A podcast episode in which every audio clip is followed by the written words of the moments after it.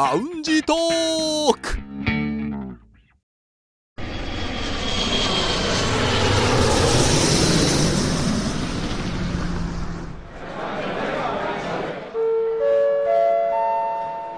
ラウンジトークよりご案内申し上げます。このコーナーは空港のランチでフライトを待つ男3人が自分たちの興味ある情報を持ち寄って中国について語り尽くします。季節はもうすっかりとハロウィンの時期ですけれども。はい。なるほど。確かに。はい。ハロウィンやりました？だって今日でしょ？まあ今日でしょ、あの場合によってはこう前倒しでやったりするから。ね前の週末にねやったりしますけど私はまあ今日はあのねちょっと派手なジャージを着たおじさんの仮装してますけど。それは普段着というやつですね。そのままでしょ。うんリュウさんはわ今までこうやったことあります？いや今年はまずないのと、過去には。過去はねないっすね。中国人ってあんましない？子供にさせるんですよ。あなるほどね。子供になんかそういう仮装させて、あのほらみんな飴ですけど、うん。中国の場合だと、まあ、クッキーとか、まあ、全体的にもっと言うとお菓子とか。まあ、トリックアトリートでねお菓子もらいますからだからそういう感じでそのショッピングモールとかに行くとにぎわっているところもありますが、うん。今年はやってないですね。うちでやったこともないですねまだ。まだ。うん。うん星さんは？私もねないんですよ なんねだなんでこの話を 振ったのかなってね。結構ね街は仮装とかしてる人いるからうん。皆さんどうかしらと思ったけども。渋谷とかね今年は秋葉原もすごかったって。あとあの、まあ、中国だとあのサンリートンはいはいはい、北京、はい、そこもねかなり若者の街ですからそうですね。にぎわいを見せていると。あとやっぱり外国人が多いところだとね、うん。そういうところだと。文化がありますからね、そうですね。たまあ。だいまいち広がりきらないこの。ただ我々はね 普段着のハロウィンということで はい。やっていきましょうか。でもなんか今日は私いつもよりちょっと派手めのジャージで。まあ確かにね。色はね。来ております、それは仮装でも何でもないですねさて北京在住の男3人が情報を持ち寄って中国についてああでもないこうでもないと語り尽くすコーナーラウンジトーク3連新です。今日の担当はリュウエさんですね。はい私です。え私が気になる話題はこちらです。第15回北京東京フォーラム閉幕。北京コンセンサスを発表。第15回北京東京フォーラムが27日北京で閉幕しました。閉幕後の共同記者会見では双方が得た北京コンセンサスが発表されました。はい。ということで、まあ、これは CRI の記事です。っていうかこれは私が書いた記事なんですけど私はこの北京東京フォーラムっていうのに取材に行ってきました。はい。ので、まあ、今日はそれについて、まあ、皆さんに紹介したいと思います。お願いします。はい。まずこの北京東京フォーラム、なんぞやっていうところなんですけど、まあ、これはもうお二人は知ってますよまあね。私たちは毎年ニュース出てますからね、もう聞きなじみありますけども、はい。ということでね、ちょっとまあ、このフォーラムは何なのかっていうところからちょっと紹介していきます。で、これは実際に2005年から始まったまあ民間の対話プラットフォームですね。民間のはい対話プラットフォームね、そうなんではいす。で、もっと平たく言えば、毎年、まあ、東京と北京で、まあ、それぞれで開催されるんですが、順番にやるんですよね。順番にやります。はいだから今年北京でしたら来年が東京っていう、そういう持ち回りでやるんですけど、はい去年は東京だったと、うん。はい、その中で、まあ、いろんな方がね、その業界の代表の方々が集まって、それぞれのテーマについてお話をすると、そういうような場です。うん。そして最後に双方で得た共通認識を一つの、まあ、コンセンサスということで発表して、まあ、それをね実行しましょうと。あと政府に対しても提言しましょうと。民間からの提言ってことですね。でそういったような、まあ、プラットフォームですね。でそこで、えー今年のテーマというのが、まあ、世界の繁栄とアジアの平和で中日が背負うべき責任。はいこういう内容です。うん今年のフォーラムなんですけど、この分科会っていうのが毎年あるんですけど、今年の場合は、まあ、政治、あと経済貿易、安全保障、メディア、この4つの分科会に加えまして、科学技術の革新という新しい、まあ、分科会も行われました。科学技術は今年初めてってことですね。はい、はい。まあ、そして、まあ、先ほど紹介したように、えーそれぞれの持ち回りで毎年開催しておりまして来年2020年は東京でやります。なんかすごいですね。東京オリンピックもありさらにそね北京東京フォーラムもまたそっか。やるってことだからうん。忙しいわこれ。うん。そうですね、うん。であの大体時期っていうのも決まっておりまして、まあ、大体10月とか11月とかそういうような、ね、期間は。うんうん。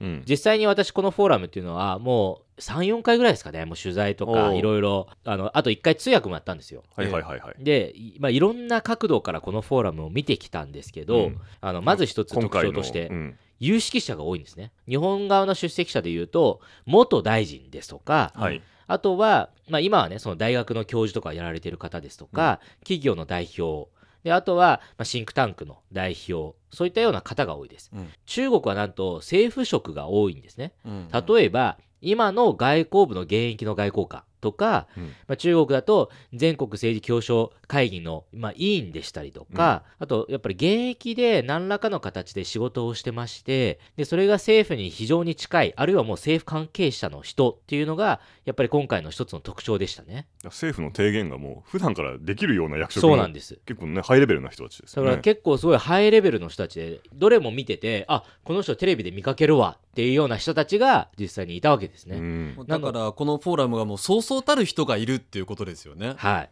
で、実際に開幕式では、王毅国務委員兼外交部長が来て、挨拶をしたわけなんですね。うん。基調講演をされて、もう非常に長い時間にわたって、いろんなことを喋られて、うん。で、非常に、その自身の、まあやっぱり駐日大使を経験してるので、そういう経験も踏まえた上での話っていうのもされたんですね。あー。結構ちょ深いところまでいや、深いんです話。をされたわけなんですね。今年は非常にね、面白い内容だったんですよ。そもそもね外交部長しかも国務委員ですからね、うん。そんななかなかそういう会には出てこない方じゃないですかはい。うんまあ、ということで、まあ、今年はそういうような、まあ、面白いフォーラムでした。で重要視されてることが分かりますねはい、はいであの先ほどこの、まあ、ニュースの中でも紹介しました北京コンセンサスということについてなんですが実際に双方でフォーラムを得て、まあ、2日間の期間だったんですがこの中で両方でこう、ね、共通認識に達していくわけですよ。その中でいくつか共通認識を発表して私が注目したものをちょっと紹介しますね。まず自由貿易の面っていうのがありましてそれに関しては両国は保護貿易主義に反対する立場を共有し、より開放的でルールに基づいた自由貿易体制を貫くためにも、それぞれの国で構造改革を進めるとした上で、多国間主義に基づく国際協力の推進と WTO 世界貿易機関の改革実現についての意見の一致を見たとしています。っていうのがまず一つね、自由貿易。自由貿易ねはい。だからこれは平たく言えば、やっぱ自由貿易をやりましょう。うんね、保護主義はやめましょうっていうところですね。で、これは今回、その、実際に経済貿易の分科会があったので、そこでも非常に深い討論が、まあ、されたというふうに、まあ、聞いてます。そしてもう一つ、もうこれもちょっと経済に関係する内容なんですが、地域経済と第三国市場の協力についてなんです。えー東アジア地域包括的経済連携の早期妥結、そして日中韓自由貿易協定の交渉プロセスの加速化で意見が一致しました。えーそして第三国市場協力の推進及び質の高いインフラ建設を協力して実現させることで共通認識に達しました。で、これ結構その第三国市場という単語が非常に目立ちますね。はいはいはいこの第三国市場に関してはやはりあの中国の一帯一路もかなり関わってきて、で日本側の方としてもその第三国市場で協力しようという流れもはい民間では始まっているので、ここで改めてまた確認しましたってことですよね。はい。で、これちょっと一つ背景があるんですけど、これは、あの、経済分科会で、その、実際に日本側から提言があったんですね。中国はいろんな政策を打ち出してると。で、名前的に見ても、なんじゃこれ？わからない。こういう意味なんだろうなっていうのはう、ん大体伝わってくるけど、何のためにやるのか、どこに企業間のメリットがあるのかっていうところに対しては、やはり説明不足なところがあると。なるほど、で、これは実際に経済の分科会でもそういう話はありました。うんで、政治の分科会でもあるんですね。政治の分科会の中では、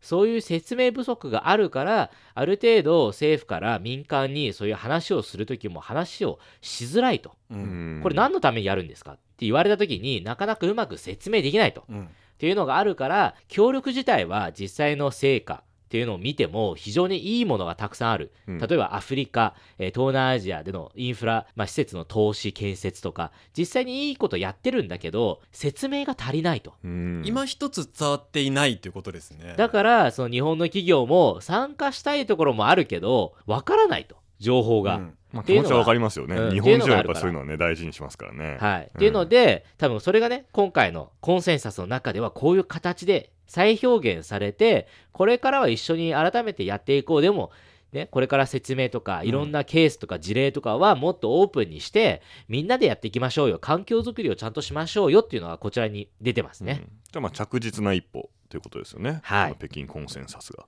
そしてもう一つ、えーこれはコンセンサスに書いてあります。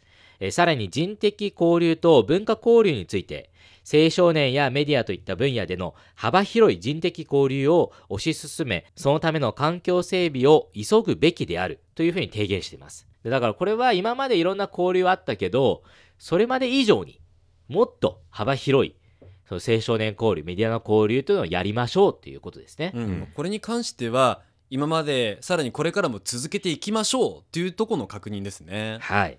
まあ、ということでね、コンセンサスにはこういったような、えー具体的な内容が盛り込まれていたということですね。まあ、そして、これはもう私の感想になるんですが、ちょっと先ほどちらっと言いました、その、王毅外相が開幕の時に、その挨拶といいますか、基調講演をされたんですけど、その時に、まあ、いろんな話をするわけですね。その、今の中日関係の改善っていうのは得難い成果だ。これをみんなでやっぱり大切にしていく必要があるとか、そしてまあ来年の、えー春頃に予定されているというふうに言われてます、習近平主席の訪日うん。といったような内容も全部絡み合わせていろんな話をするんですが、そこで大きい国民委員はこのように言いました。その新時代の中日関係を切り開こうとするのであれば、その中においてよりその基礎を固めるということがより大切になってくるというふうに言ったんですね。で、それを聞いて私は、いやもうまさにその通りだなって思いました。っていうのは今回のその民間のその調査っていうのがあるんですね。まあ毎年ここで発表してるんですけど、その例えば日本の方に中国に対するイメージっていうのを聞くんですよ。いいと思いますか？悪いと思いますか？っていうようなアンケートをやるんですね。うん双方の国で。で、それが中国は徐々に改善してるわけですよ。はい。日本は改善してるんですけど、ちょこちょこなんですよ。つまり中国人の日本に対するイメージは良くなってきてそうるけ、ど大幅に変わってるのそうに。逆、日本からの中国のイメージはちょこちょこ。ちょこちょこ。ちょこちょこあね。もう本当にちょこちょこなんですよ。もう微増っていう感じの、うんそうです。まあ良くなってはいるけどっていう。そうなんですよ。んなので、そこのところに対してギャッは、プがねそう、はい。ギャップがあって、やっぱりその、ね、上から下まで、だから偉い人から民間の人までみんな意識してるわけですよ。このままじゃいけないと。はいじゃあこれを変えるためにはどうすればいいのか。っていうことを考えたときに、やっぱりその民間同士の民意っていうのを固めるのがやっぱり大切なんだっていうことはね、まあそれこそが基盤基礎だとはいいうことですよねということもね、今回喋ってるわけですね。うんやっぱりそう聞いては、やっぱりそうだよっていうふうに私も思いました。はいで、もう一つは、まあ、その調査に関しては記事を出しておりますので、これもぜひ皆さん、あの、ホームページを、のデータを、詳しいデータを見ながら、ちょっと見ていただければと思います。まあ、そして、先ほども、あの、少し紹介しましたが、その政治分科会と、まあ、メディアの分科会、経済分科会、これちょっと私非常に興味があったので、ええうんあの、実際に顔を出していろいろ話を聞いてきました。で、まず最初に言えるのは、やっぱり両国の体制がまず違いますよね。うんその政治の仕組み。はい。違いますし、まあ、報道の仕組みも違います。で、社会体制の仕組みも違います。なので、いろんなところで噛み合わないっていうのは、まあ当たり前なんですよ。ただ、その中でどうやって同じことを見つけて、うんその点で協力し合っていけるのかっていうのが、そもそもの国際協力ですよね。うんなので、そういう意味では、今回は、まあ、それを踏まえた上での議論っていうのは、みんなどこの会もしてました。うんうんで、やっぱりすごく際立ってたのが、経済でしたね。経済は、結構みんな共通認識としては、うんそういうところはもうみんな知ってるので、その上で何ができるかっていう話を、うんどんどんどんどんやってました。あもう一歩進んだところからもう始まってるそうで。すねただ、政治とメディアに関しては、い。まあこれ毎回人が、ちょっとメンバーが違うっていうのもあるので、あの、やっぱりどうしてもちょっとね、あの、前提をもう一度話し合い直してからようやくっていう。っていうところは確認作業はありましたよね。え確実違うのは、うん。その一歩一歩と前進してるのがどの分科会でも、まあ、見とれるので、うん。そういう意味では今ねその政府間同士でも非常に改善が進んでます。民間でもこういう積極的な議論がされているということで、まあ、来年の春に大きなイベントが予定されている中でいやこれはね中日関係はもっといい方向に、ね、向かっていくんではないかっていうのは感じられるそういったようなイベントでした。うんこれまでこのフォーラムにねリュウさん2回3回、はいね参加してるけどもやっぱりこの今回のはあさらに進んだなって実感がかなり感じたってことですねかなりありますね。だからもうその大きい国民兼外交部長が出た瞬間から、いやもう今年は違うっていうのはね、うんかなり感じられましたね。ね、王毅国民王毅外交部長が出てその日本についてしっかり明言してこれから基礎を築いていこうというのは、その発言だけでも大きいと思うしこれからの指針にはなると思うので確かに劉さんの言う通りちょっとずつ改善もしてるしこれからも楽しみだなというのは確かにありますね。ね北京東京フォーラムで日本ではおそらく東京北京フォーラムって名前で報道されてると思いますけれどもねはい。これがもう第15回はい。15回目で中日関係に紆余曲折あったはい時期もね、い、ろいろあったわけでじゃないですかその中でこれがやっぱりこうしっかり続いていてこれぐらいの規模でやっててそしてどんどん大きくなっていってるっていうのは、まあね中国と日本両方に関わってる我々にとってはすごく心強い頼もしいことですよね。2020年来年は東京オリンピックあります。そして習近平主席も訪日するという、ね、予定になっていますのででさらに来年だと北京東京フォーラム東京開催になりますので、まあ、さらにその中国と日本がどんどん結びついていく場面が増えていくのではないかなと思います。さあそろそろフライトの時間となりました。またラウンジでお会いしましょう。以上ラウンジトーク3連新のコーナーでした